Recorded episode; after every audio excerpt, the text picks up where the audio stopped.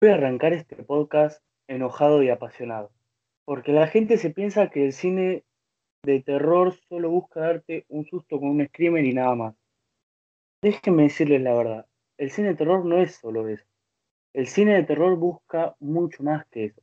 Busca atraparte con una historia, busca que te incomodes, que pienses antes de dormir y mediante la película, y busca también que te sientas intrigado, porque yo creo que el cine en sí es eso es el sentir. Ese es el propósito. Así que por favor, dejen de pensar que si una película de terror no te da miedo, entonces la película es mala.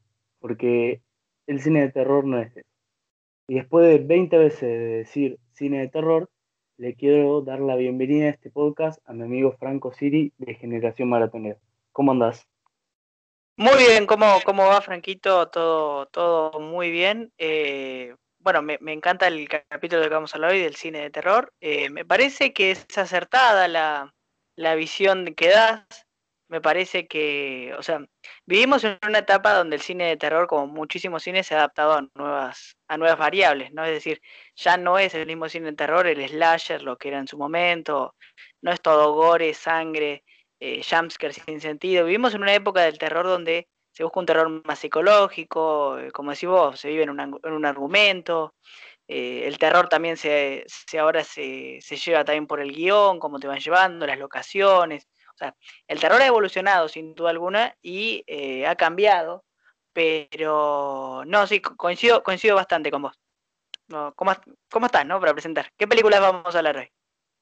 Vamos a hablar de la filmografía de Ari Aster, que es un director muy nuevo, en el que, por lo que vi, tiene más cortometrajes todavía que largometrajes en sí. Los largometrajes que tiene hasta ahora son dos y tienen una, particular, una particularidad, ambos son de, sectas, ¿no? Eh, uno más, yo lo creo más como terror clásico, que me hace acordar un poco a El bebé de Rosemary de Polanski, y después está Midsommar, que sería más algo más distinto. Yo lo veo más como un terror más psicológico que más clásico. No sé qué pensás vos. Eh, sí, mira, eh, vamos a empezar un poquito hablando de lo que es Ari Aster y después eh, pasamos en sí a las películas de las que vamos a hablar.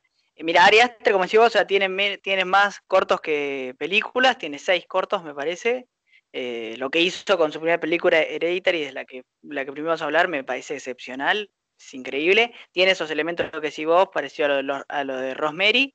Eh, muy buena película. Lo de Midsommar es algo distinto, ¿no? Porque él busca, si bien la primera se puede calificar como un drama familiar eh, a partir de una pérdida, acá es algo distinto. Acá él busca hablar de cultos, pero de un drama no en pareja, perdón, no en familia, sino un drama en pareja, ¿no? El cómo se lleva a cabo la ruptura. El conseguirlo no, bueno, de eso vamos a hablar en este, en este capítulo.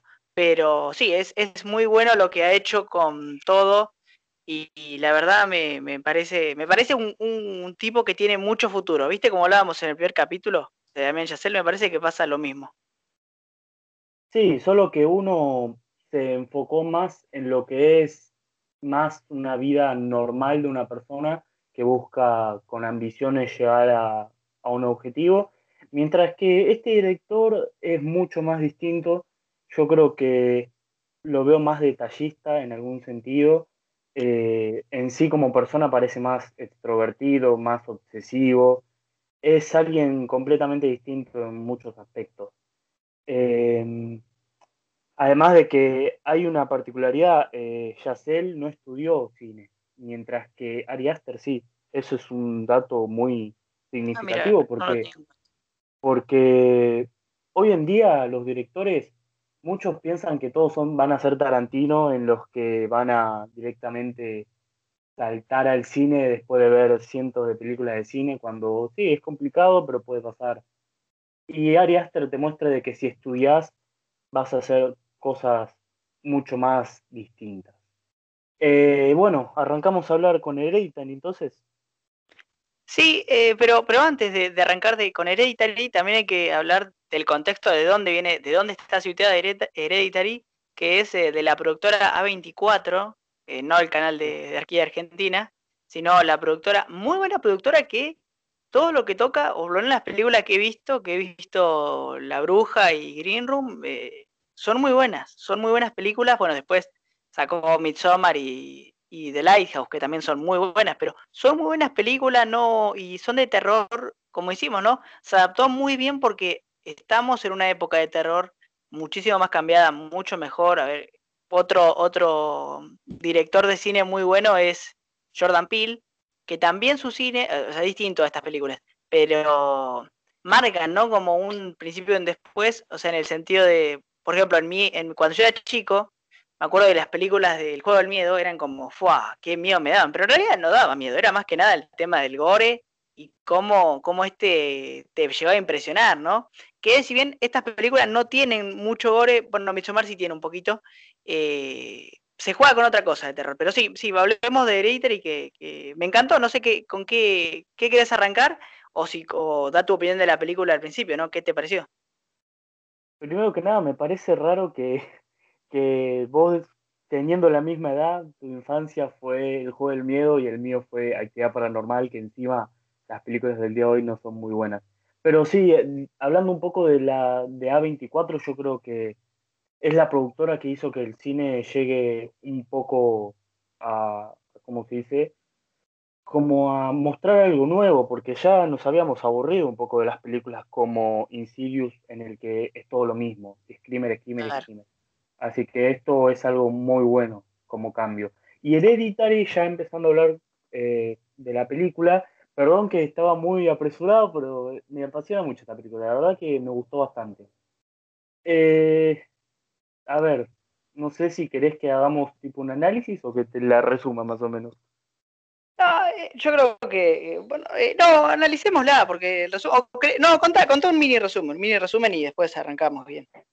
Mira, yo la primera vez que lo vi, como que tenía una noción distinta de la película, y ahora viéndola de vuelta, porque me gusta ver de vuelta algunas películas, como que me cambió mucho la perspectiva, como que entendí más cosas y creo que es el tipo de películas en el que sí tenés que verla de vuelta para entender más.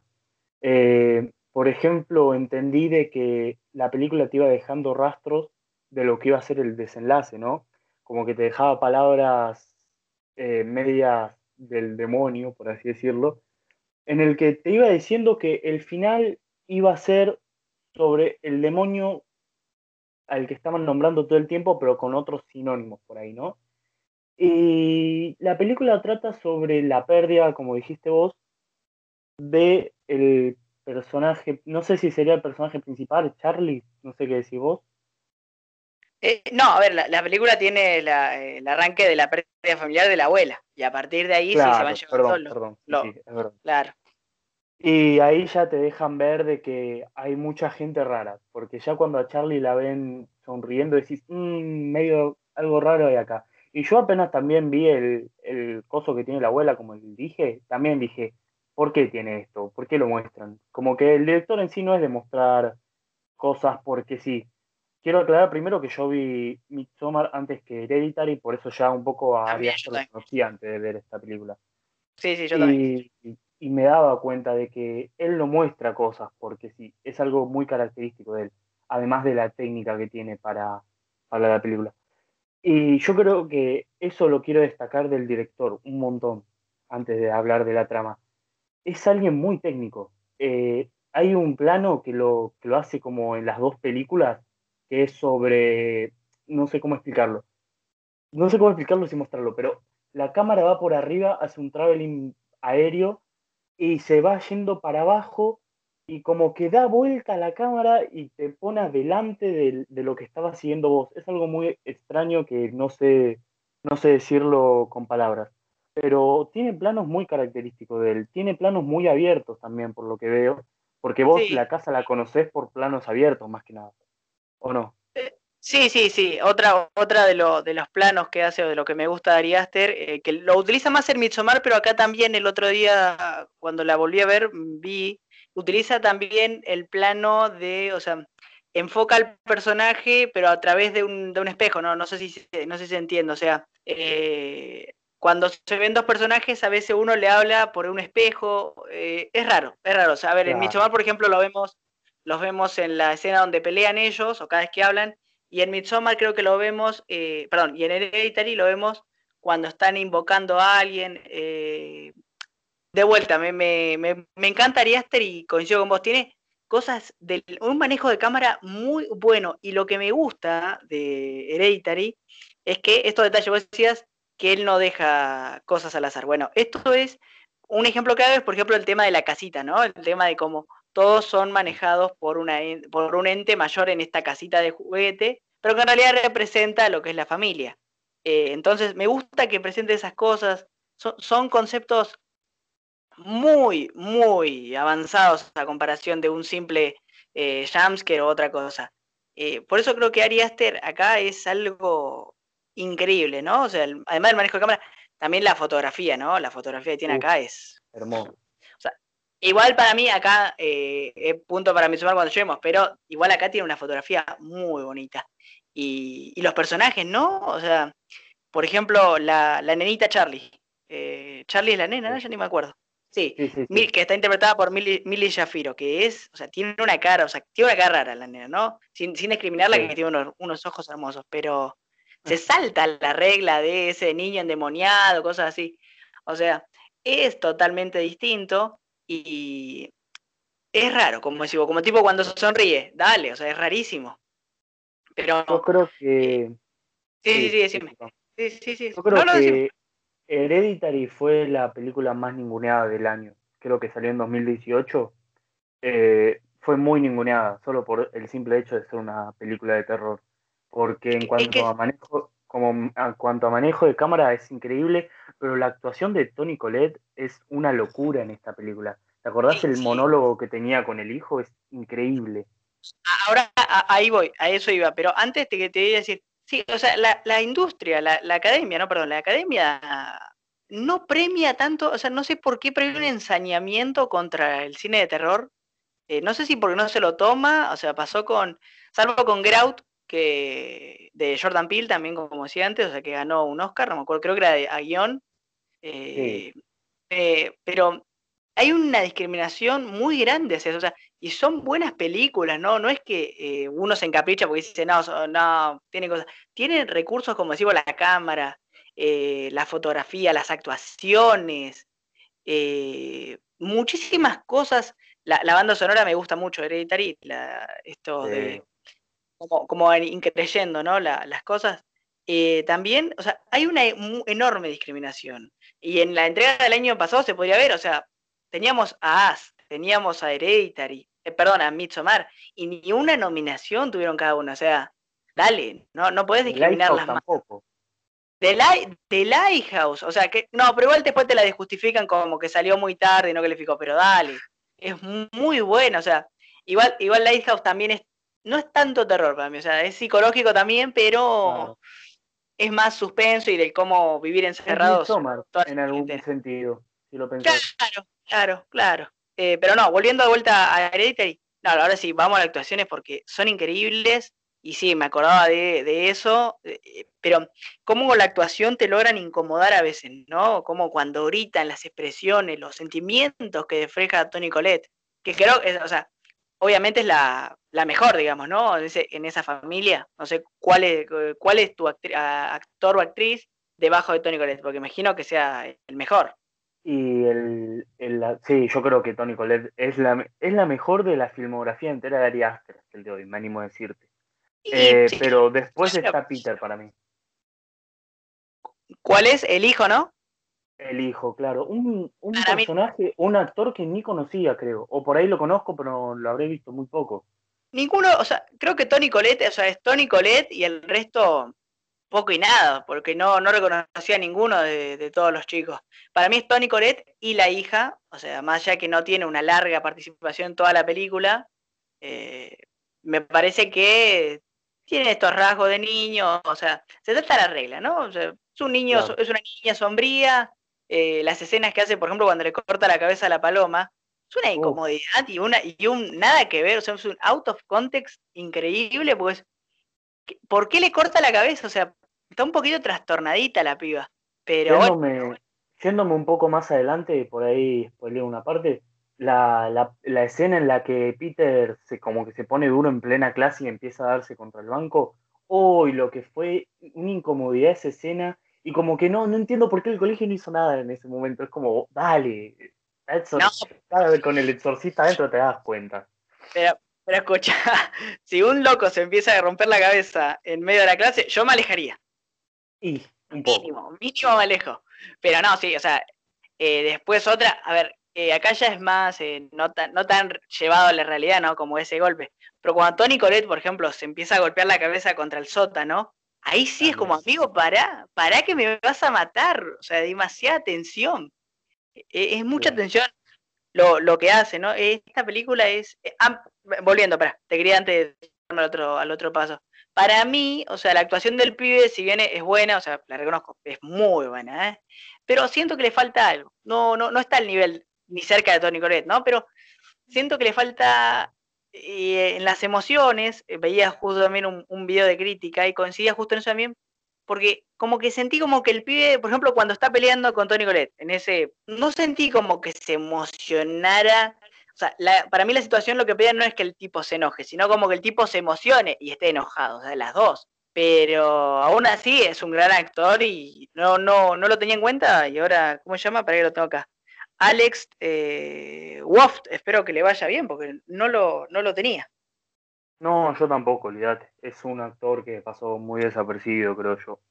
Eh, hablando un poco, yéndome más a la trama, creo que lo primero que hay que explicar para entender Hereditary es que es el Paimon, porque yo sinceramente, la primera vez que vi la película como que, no sé, me siento un tarado porque lo pasé muy desapercibido la parte en la que el personaje de Tony Colette empieza a leer sobre el Paimon, que es el demonio que habita en el personaje de Charlie, por lo que, por lo que entiendo. Y es, el, es por eso que los personajes sufren trastornos mentales en la película, los que tienen al Paimon. Es el demonio que es fiel a Lucifer, por lo que tuve que leer, porque sinceramente la primera vez que lo vi, la película no me di cuenta, y la segunda vez ahí me di cuenta recién leyendo bien todo más, como más metido en la película por ahí. Como que al principio estaba más metido en los, en los detalles de Ari Aster. Y por lo que tengo entendido, la película se llama Hereditary por el simple hecho de que el Paimon, el demonio este, va pasando por generación, ¿no? Como que la abuela, que era la, la líder de la secta, busca a un alma masculina para poder eh, el Paimon meterse en él, ¿no? Como para que el Paimon lidere a toda la secta desde un hombre. ¿Y qué pasa? Eh, pasa Charlie, por eso pasa lo de, lo de que le corta la cabeza al pájaro. Ya tenía el demonio adentro Charlie. Y al final, cuando se le meten en el cuerpo a Peter, el Paimon, se le metió mediante Charlie. Y eso es lo, más loco. Tipo, yo eso no lo entendí, sinceramente. No te voy a mentir, no lo entendí y lo entendí después. Eh, pasó a Charlie y después pasó a Peter. Mientras que lo de Tony, el personaje de Tony Colette, es todo muy loco, ¿no? Pero lo del personaje de Tony Colette se metió otro demonio. O sea, cuando el personaje Joan, que es la, la que conoció al personaje de Tony Colette, como que hizo que el personaje de Tony Colette se meta un demonio adentro que es otro que no se sabe cuál es, ¿no? Pero se le metió. Y por eso la película como que me encanta en sí que no esté sobreexplicada, que me haga tratar de pensar a mí qué es lo que más me gusta en sí de una película. Eh, tuve que verla por eso mismo dos veces para terminar de entenderla. Pero si lo pensás, todos los personajes tuvieron un demonio menos el padre. El padre que es el personaje más sufrido de la película. Y la verdad que lo compadezco, pobre tipo, en una escena que, que se pone a llorar porque ya dice, no, y más, loco. Por favor, sacame de esto. Y terminó muriendo de la manera más boluda, pero igual me, encantó su muerte. No sé qué pensás vos. Sí, mira, yo todo ese tema de, los demonios, o sea, mm, eh, yo te lo llevo un poquito más a la realidad, ¿no? O sea, al plano de la realidad. Porque si bien la película, eh, a ver, dentro de todo se trata de un culto demoníaco, o sea, lo que está detrás de la familia es un culto. Eh, también los, los demonios se pueden llamar en la vida real como estos sensación de melancolía, de, extrañar a la gente, de cómo eh, el villano acá podría ser el no perder la cordura y la terminan perdiendo y terminan haciendo cualquier locura. Que si bien al final, o sea, como que se explica, como que todo era parte de un demonio, o sea, también vos lo podés... Eh, por eso recalco la idea de verla dos veces, porque es una película, no es una película sencilla de ver, ¿eh? o sea, no es una película de... Para nada. La, la pongo de fondo, miro un par de veces y voy a entender, o sea, se, puede, se podría llegar a entender la trama un poquitito, pero necesita verse bien para entender los detalles. Pero acá es el villano, o sea, si vos lo ves así, podría decir, ah, mira, el villano puede ser que esto se volvió loco porque perdieron a la abuela y la nenita, o sea, estaba en lo, o sea, la nenita quedó media, media, tocada, que murió la abuela. Eh, entonces se fue a la fiesta con el hermano y bueno, por error, pum, chau, perdió la cabeza y ahí como que la familia se rompe más y ahí se va llevando poco a poco hasta que llega el momento donde lo sobrenatural eh, trasciende a lo racional, podríamos decir. Entonces, eh, ahí está, eh, me gusta lo que hace Ari ¿no? Que es, si bien todo tiene que ver con lo sobrenatural de, de los cultos, también vos lo llegar a interpretar en cierto sentido, desde el punto de vista psicológico, como el un trastorno mental, una eh, pérdida de cordura que te lleva a hacer esas cosas, ¿no? Si bien al final gana el orden natural. Pero para ir ya pasando un poco a la otra, puedo decir que me encantó esta, esta película, muy ninguneada por la crítica, o sea, no por la crítica, por la academia, por la crítica la, recibió bien. Pero como primer película de Ari Aster, esta es una obra maestra muy difícil de superar, no, no sé qué pensás vos. Eh, primero que nada, sí, el personaje de Charlie fue el, personaje que más perdió la cabeza. Pero sí, creo que es la mejor película hasta ahora de Ari Aster. En cuanto a trama, creo yo, porque en cuanto a técnica, Midsommar, ahora que vamos a hablar, es mucho mejor. Pero volviendo un poco a Hereditary, eh, me gusta destacar esto de las pistas, ¿no? Porque yo me di cuenta, como te dije, viéndola por segunda vez. Te deja muchas pistas de cosas que van a pasar al final. El final, obviamente, eh, para el que la vio sabe que es Peter siendo coronado como el líder de la secta, que en realidad no es Peter, es el demonio Paimon que, ya está dentro de él. Y, por ejemplo, una pista muy obvia que yo después me di cuenta la segunda vez que la vi, es cuando van a la fiesta Charlie y Peter, ¿no? Van a la fiesta, todo así, pasan por un, por justamente el palo de luz que se va a dar Charlie y eh, está escrito eh, no sé qué está escrito porque no se veía bien, pero está escrito el sinónimo de, de Paymon, ¿no? Y cuando vuelven a pasar, que es cuando Charlie eh, le agarró lo de, lo de que no podía respirar y todo eso, la está llevando y ¡pam! se da la cabeza contra el palo, muere, se le sale la cabeza. Creo que es una de las escenas más choqueantes, una de las más choqueantes que vi hasta el día de hoy, porque a pesar de que vi muchas películas, siento yo, esta me dejó como wow la primera vez y la segunda, volviéndola a ver, me dejó igual. Como que es demasiado choqueante para lo que es la, la película y lo que es el cine de terror en sí. No estamos muy acostumbrados a ver muertes de, de menores, o sea, de menores 16 años para abajo y actores que de verdad sean menores, porque muchas veces te hacen, no sé, te hace un tipo de 21 años como un pibe de 17 años cuando sabemos que no es así. Así que bueno, vamos a pasar por Midsommar, que es la película que técnicamente le pasa el trapo a esta. Pero en cuanto a trama, no creo. Mira, no eh, está como igualada, eh, o sea, para mí, o sea, si bien técnicamente es un poquitito, para mí no es tan grande como si va la superencia, hay un poquito superior, pero sí, en cuanto a argumento y trama, Hereditary es, es mucho mejor.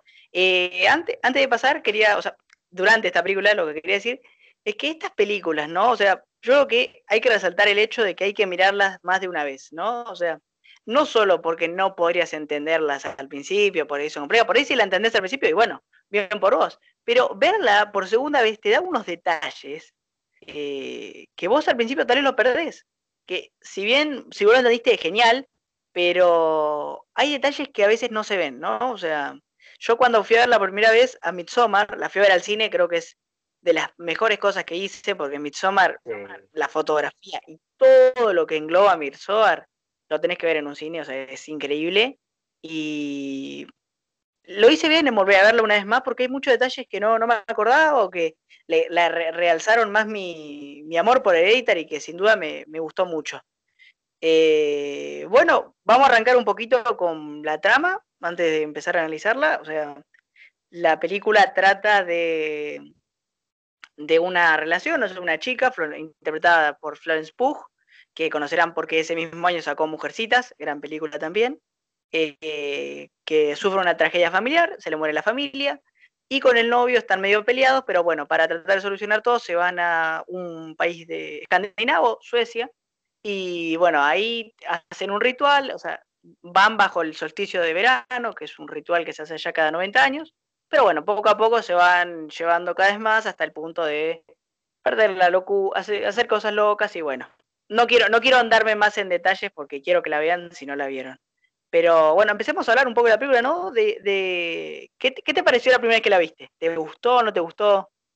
Mira, a mí la primera vez como que se me hizo muy intrigante, además de que la fotografía es hermosa, me dejó llevar mucho en ese sentido, pero en cuanto a trama me, me atrapó desde el principio. Es la, o sea, yo no soy mucho de atraparme de entrada a una película, por ahí a veces tengo que pasar hasta 20 minutos como para meterme de verdad. Pero la película en sí es interesante porque ya arranca de una con un quilombo que es la muerte de los padres del, del personaje de Danny, ¿no? El protagonizado por Florence o Pugh, no sé cómo es, pero como que te mete así de entrada y es lo que hace que a mí me, más me intrigue la película. Eh, creo que esta película es la que mejor montaje tiene, eh, tiene una fotografía hermosa, como te dije antes, eh, repitieron muchos planos y acá mucho más, como que te muestran cómo es Suecia en cuanto a en cuanto a la parte más, no sé si sería tropical, pero como que no te muestran tanto la ciudad, como que eso no es lo que interesa en la película. Y creo que es algo que a mí me encanta. Eh, primero que nada, ¿cómo vas a dejar al personaje de Dani, no? Tipo, la piba es hermosa, primero que nada.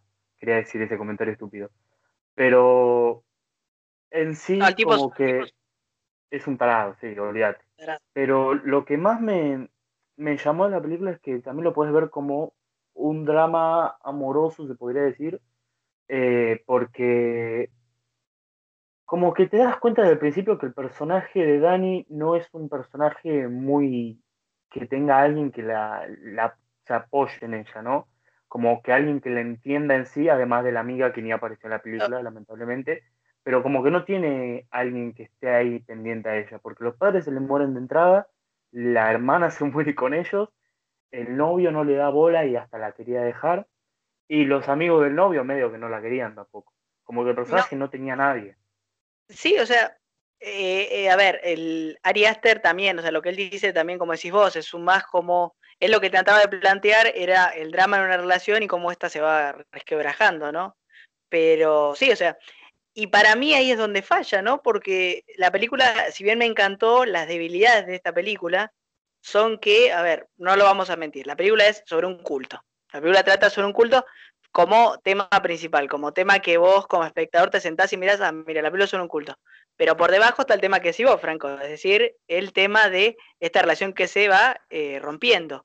Pero la película para mí pierde porque si bien la película va avanzando y la película vos te vas perdiendo, estás, estás inmerso en ese mundo visualmente hermoso, creo que es lo que más sostiene la película y es por lo que más la recordamos pero nunca se, queda, se termina quedando claro cuál de los dos temas va a tocar, porque nunca el, culto se desarrolla bien, o sea, vos sabés que como que es un culto eh, que busca otra cosa, o sea, mística, pero tampoco va por el lado de que Dani y ella terminen la relación, porque es un salto muy grande entre cuando llegan hasta cuando ella lo encuentra con las demás mujeres. Entonces ahí, ahí es donde para mí reside la debilidad de esta película.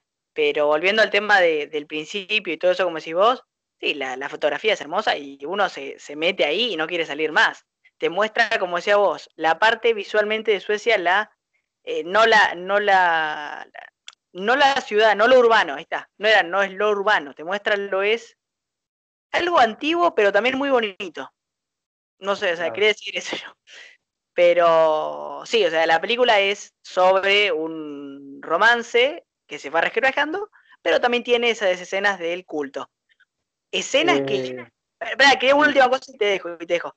visualmente hasta las muertes son hermosas, no sé si te diste cuenta vos. O sea, el gore, el gore, que hay, un poquito de gore, un poquito bastante, pero muy poquito, o sea, no es que te vas a ver cómo quiebran cada dos segundos una persona, pero las escenas donde empieza en la primera etapa del, del solticio y cómo se tiran del acantilado es muy brutal. No sé qué te pareció a vos esa escena.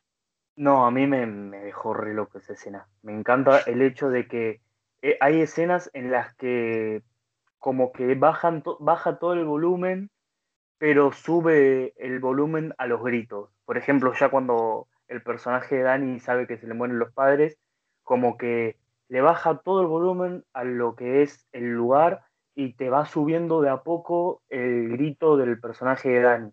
Y en esa escena de la, de la muerte del loco ese que se tira del acantilado pasa lo mismo, solo que lo que va subiendo es el quejido del loco ese que, había ido también a, a, ver todo eso, que encima fue el que primero murió, o sea, desapareció y obviamente lo mataron, ¿no? Como que la película te deja ver también eso, de que eh, cada personaje que se oponía a la cultura de ese culto, chao, desaparecía y obviamente moría, ¿no? Y después aparecían todos muertos. Eh, pero discrepo en lo que habías dicho antes de que como que la película, no sé si entendí bien, pero se empobrece en cuanto al drama del personaje de Dani, el drama amoroso, ¿no? Como que desaparece en un momento y vuelve a aparecer más al final. Yo creo que no, porque lo dicen más por, por las miradas en sí. Cuando, por ejemplo, la invita a la pelirroja, lo invita al novio de ella a que se den, a darle murra, como que lo hace en una sola mirada y el personaje de Dani lo ve y ya con la mirada te dice todo, ¿entendés? Como que ahí ya te dice, chao, este me va a dejar, ¿entendés? No, o sea, te, entiendo, te entiendo, o sea, pero vos me estás tirando, o sea, cuando ya esa, esa escena, ya nos acercamos al final, o sea, el principio está bien, arranca, se, se pelean, hay una escena muy de vuelta, muy, eh, muy bien grabada, eh, que es la de los espejos, que la tienen que ver, o sea, desde el principio. Eh, discuten, después decían, no, che, mira, si vamos a Suecia y, la, por ahí nos arreglamos, y después, esos creo que son los primeros 25 de, la, de los primeros minutos de la película. Y después está hasta ahí, o sea, hay como todo un bache donde, si bien ellos están peleados, entre comillas, yo no veo que haya una gran insistencia de que se estén como peleando todos al mismo tiempo. O sea, el conflicto no va en, eh, en ascenso, sino como que es, eh, es plano, hasta que en un momento explota, porque ahí es cuando decís vos, lo ve y dice, che, mira, si me parece que acá se acabó todo porque le va a dar murra, como decís vos. Pero, y tampoco el culto, o sea, el culto tampoco se explica bien. Yo no me acuerdo muy bien por qué eh, Florence, Dani, termina siendo la reina, o sea, porque gana la competencia. Claro, gana la competencia, solo eso. Pasa que también la drogan, ¿no? En toda la competencia la drogan para que pierdan, o sea, la drogan a todos y ella termina ganando aún así drogada, ¿entendés? Como que te meten los Claro. Es que, es que todos tenemos drogados porque no sabemos dónde estamos parados, pero creo que eso es lo lindo de Midsommar. Creo que eh, la contradicción que tiene, ¿no? Esto de estar siempre a la luz del sol, eh, siempre de día, visualmente es hermoso, y cómo esa fascinación te puede, es doble, tiene doble faceta te fascina el lugar, pero también te, deja al lado eh, la crueldad de, estos, de estos tipos, ¿no? Por lo que hacen y, la, estupidez que hacen, ¿no? Le tirás un acantilado y, bueno, repito esta escena, le aplastan la cabeza con un martillo y es brutal esa escena. Porque no es que, a ver, no es que esta escena solo te enfoca, no sé, a Florence Pugh la cara, te enfoca todo, o sea, te enfoca bien al viejo cómo le aplastan la cabeza. Es hermoso. Sí, me imagino hermoso, la verdad, divino. Pero eh, yo creo que la película en sí, no sé si esto es verdad o no, tipo si está basado en hechos reales, el hecho del culto, ¿no? Pero como que la película trata mucho de eso en sí, del culto, de mostrarte la cultura de algo que por ahí ni siquiera existe. O sea, esto lo digo desde mi ignorancia, no sé si este culto existe o no en la vida real, tipo de que hacen esta festividad y todo eso. Pero como que te lleva a eso, eso es lo importante en sí, creo yo. La trama amorosa te lo muestran en simples miradas que por ahí al final ya te termina explotando todo, que es bueno. El final Dani dejando que el novio muera. Tremendo spoiler, si no la vieron mal ahí. Pero es eso. Y creo que eso es lo que, lo que trata la película. Si a vos no te interesa ver una película sobre un culto, medio que por ahí te vas a terminar aburriendo. Eh, lo que sí quedó en la nada, por ejemplo, hay tramas chicas que sí quedan en la nada y decís, ¿para qué la pusieron directamente? Tipo, si ellos van porque querían ir de vacaciones y un poco porque el, amigo de, del novio de Dani, perdón que no me, acuerdo el nombre, eh, iba por una tesis, ¿no? Iban los dos por una tesis, se pelean por la tesis, cosa que no interesa porque los dos terminan muriendo. Como que esa trama quedó en la nada. Y ahí te das cuenta de que esas cositas, esos detalles, esas tramas que encima se desarrollaron un poco porque se terminaron peleando y todo, quedaron en la, en la nada misma. O sea, podrían haberlo sacado y iba a estar todo bien. Esas cosas sí las sentí como relleno, pero después lo demás se me hace bien. El final se me hace increíble porque la sonrisa de Dani te refleja absolutamente todo lo que vimos desde el principio. Dani por primera vez se siente acompañada, se siente que está en familia. Claro, siente, siente, eso que nunca sintió, ¿entendés? Eh, eh, encuentra, te, decía, encuentra una nueva familia, o sea, lo, que ella buscaba. Eh, y se refleja bien en la escena donde grita con todas, o sea, siente esa... Eso mismo te iba a decir. Claro esa escena te refleja todo y hay gente que se ríe de esa escena, como que no le encuentra el sentido. Y tiene más sentido de lo que pensás. Vos si ves la primera escena, de las primeras escenas, en la que ella está llorando y ves que el novio no le da bola, o sea, que le da bola medio obligado, y después ves a estas pibas que están llorando con vos, que te están acompañando en ese sentido, que quieren sentir lo que estás sintiendo vos, es obvio que el personaje de Dani, que está ya tan traumado entre tantas cosas malas, es obvio que se va a sentir como en familia, que se va a sentir querida. Por eso el final me encantó, por eso mismo. Como que cierran esa trama perfectamente. Y la del culto sí, tipo, cierran todo bien. Ari Aster parece que le encantan los cultos. No sé si un culto y una secta es lo mismo igual, pero para mí es lo mismo. Así que en ese sentido, sí. No, por ahí, o sea, creo que un culto es un poco más grande y sectas es un poco más chico, pero en sí creo que son lo mismo. Pero esto, esto es bueno también en el sentido de que no hay tantas películas, o por lo menos yo no me acuerdo tantas, de cultos o cosas así satánicas. Vivimos en un mundo donde las películas, por lo menos hasta hace un poco, eran más que nada de fantasmas, pero sin sentido. Exorcismo. De, exorcismos, pero no del, del exorcista del, año 72, sino peores y terribles. Y ahora eh, me gusta que Ariester innove, me gusta que Jordan Peele innove con un terror que también sirve como crítica social. Eh, entonces vemos, me parece algo muy bueno que algo como con poca audiencia se lleve a una masividad. Me parece algo muy, muy bueno. Eh, vamos a volver un poco sobre la película. Las actuaciones son brillantes. Flores Pugh no está al nivel de Tony Colette, pero por muy poco es increíble. Ese año metió dos increíbles, porque con Little Woman también me gustó como hizo, o sea, Mujercitas. Pero, o sea, está muy bien. Las emociones la tiene increíble. Me gusta cómo se expresa. Bueno, volviendo a la escena del, de donde grita y se siente acompañada, es genial. La sonrisa que mete al final me encanta. El novio, que no me acuerdo el nombre ahora, eh, también actúa bien, pero queda opacada ante Florence Pugh. No, no sé qué tenés vos en cuanto a la actuación. Olvídate, eh, quedan todos opacados por, por Florence. Eh, si lo pienso ahora rápido, sinceramente no se me viene nadie más. O sea, encima la película la, la, vi ayer. Y de ayer a hoy se me, se me viene ella a la cabeza nada más. Como que en esta película demostró todo su talento, por así decirlo. Eh, nada que ver, ¿no? Con lo que estábamos hablando, pero ¿qué morbo tiene Ari Aster por, por las sectas y los cultos de gente desnuda, ¿no? Porque te parece una boludez por ahí en esta película, porque, qué sé yo, lo, lo ves como más natural, entre comillas, ya conociendo su filmografía si viste Hereditary. Pero si viste Hereditary, como que el desnudo lo muestra como algo más, más como que te asusta, ¿no? Como que ves a alguien desnudo ahí de la nada y decís, la concha de me quiero ir a la mierda. ¿Entendés? Como que te cagás todo. Y es, es un factor raro que nunca lo había pensado así, como que una persona toda blanca encima, porque ningún morochito había nada. Como que una persona bien blanca, desnuda, mirándote y sonriéndote, uff, qué miedo. Es claro, es que, es que él lo utiliza no como, como algo más y ya está, no es como algo al azar de como, ah, mira, están desnudos, sino que lo utiliza en función de un culto que tal vez como eh, tal vez en la desnudez ellos encuentran la pureza que realmente buscan. Y esto del culto se suma, eh, eh, la desnudez se puede sumar a un, ¿cómo se puede decir? A ver, impacta más, visualmente te impacta más, como decís vos, o sea, es impactante a la vista ver a alguien desnudo enfrente tuyo. en la, situación, o sea, dependiendo de la situación, ¿no?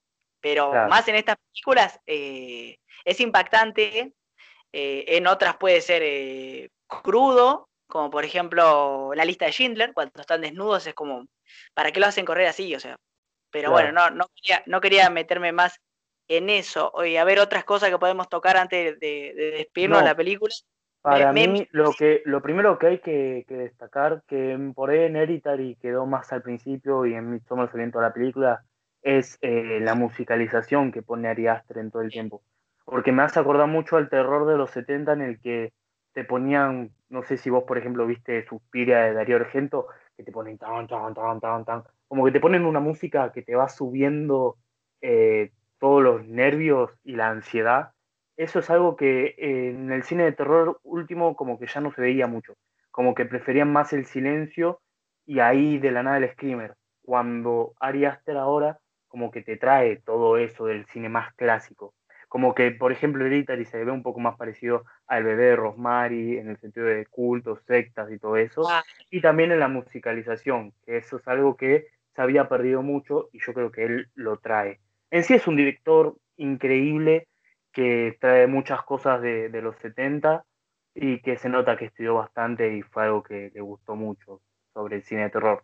Que ahora va a sacar una película de comedia, así que esperemos que que sea buena y que la vamos a ver el cine seguramente. Sí, sí, eh, quería, quería sumar otra cosa, ¿no? O sea, eh, lo, que vos, lo que vos decías de la musicalización, ¿no? Ahora, cómo esta película también, o sea, no necesita de los jumpscares, ¿no? Me parece algo muy bueno. No es, no es como una película, a ver, por ejemplo, El Conjuro 3, no, ¿cuál era? Eh, la monja, que te la decían no, esta te da miedísimo, te va a aterrar. No, chicos, a ver, es, es un jumpscare tras otro sin sentido. O sea, no. O sea, la repetición de tantos jumpscares te va quitando el miedo, o sea, en el sentido de que ya se vuelve absurdo. Sea, a la, segunda. fórmula del cine, por eso la gente piensa que el cine de terror está muerto, porque obviamente se sabe la fórmula, medio que no te va a asustar. Por eso él trae algo nuevo que sí te va a asustar por ahí. Y si no te asusta, hermano, te tiene que gustar la historia y tenés que sentir la historia. No te tiene que asustar y que por eso una película de terror sea mala. Eso lo dejamos en claro al principio y quiero que se vayan de este podcast acordándose. Sí, porque, porque eh, la, película, las películas, por ejemplo, de las que hablamos hoy, no tienen esa cosa de, posiblemente en lo que más se da de las películas de terror, para mí de las peores, como es esa, la de clase del conjuro, salvo, salvo el conjuro 1, son de esas de, de persecuciones, o de lugares bien cerrados, negros, que vos sabés que sí o sí te van a meter un jumpscare, sino que todo tiene eh, claridad. No hay, eh, sobre todo en Midsommar, no hay como un lugar oscuro que te mete un jumpscare. Si no mal recuerdo, creo que conté un jumpscare al principio de la película, si no mal recuerdo, pero después es todo, todo el, miedo o el terror va ligado a los elementos que presenta Ari Aster en pantalla. Eh, a, claro, a tu impacto como, como espectador. No necesita meterte jumpscare. Él con el terror te dice, che, mirá lo, que está pasando. O sea, el terror tuyo va, por ejemplo, en Hereditary, eh, desde el punto de vista del personaje, es decir, mirá lo que se transformó mi mamá, mirá el demonio que tiene metido adentro. O sea. O la incomodidad. claro, por la incomodidad, por, por es un terror psicológica, no, psicológico, no físico. No es me va a venir a correr Michael Myers con un cuchillo, no va a venir Freddy, no va a venir Jason. Son otro tipo de terror que para mí es mil veces mejor. Yo con esto doy mi cierre. No sé qué querés de vos. No, creo que no hay mucho más por hablar. Es un director increíble y un guionista maravilloso. Y nada, esperemos ver la película que se viene de él, que creo que se viene para el año que viene, que va a ser de comedia, lo cual es un cambio muy drástico si hiciste una película de secta, una de culto y ahora una comedia, es un cambio drástico, pero vamos a ver qué, nos propone. Sí, sí, eh, me parece que es como para no quedar encasillado, ¿no? Porque eh, tres de terror serían como mucho. Me parece que para eso lo hace el, el, Ari Aster. Pero no, gran, capítulo el de hoy, la verdad muy bien. La enseñanza que le vamos a dejar es, miren cine de terror, pero si, ya, si dice A24, seguro es buena película. De eso no, no tengan dudas. Eh, bueno, ¿dónde te pueden seguir, Franquito? Para los que te quieran seguir. Me pueden seguir en mi cuenta primaria de Twitter como franco-manino y en mi cuenta secundaria en la que solo hablo de cine, series y hoy hablé de Messi nada más, solamente hoy, eh, que se llama el-deshuesado y me pueden encontrar también por Instagram como franco.manino. Bien, eh, como recuerden que estos podcasts, si no lo escuchan en Spotify, van a estar disponibles en YouTube, donde ahí están abajo los links. Eh, bueno, yo soy Franco Siri, me pueden encontrar como arroba gmaratonera en Twitter y en Instagram así, gmaratonera, y en Instagram arroba francosiri.98. Em, gran capítulo de hoy. Miren el cine de terror actual, el nuevo, no se dejen llevar por las eh, por el puro gore, pura sangre y que haya jumpscare por, por doquier. Miren estas películas. Si ya la vieron, miren The Witch. O las que yo les recomiendo es The Witch. Eh, Todas las de A24. Eh, A24, eh, Raw, que es una creo que francesa. y miren las de Jordan Peele, que me encanta. Así que los despido y bueno, hasta el siguiente episodio. Hasta la próxima.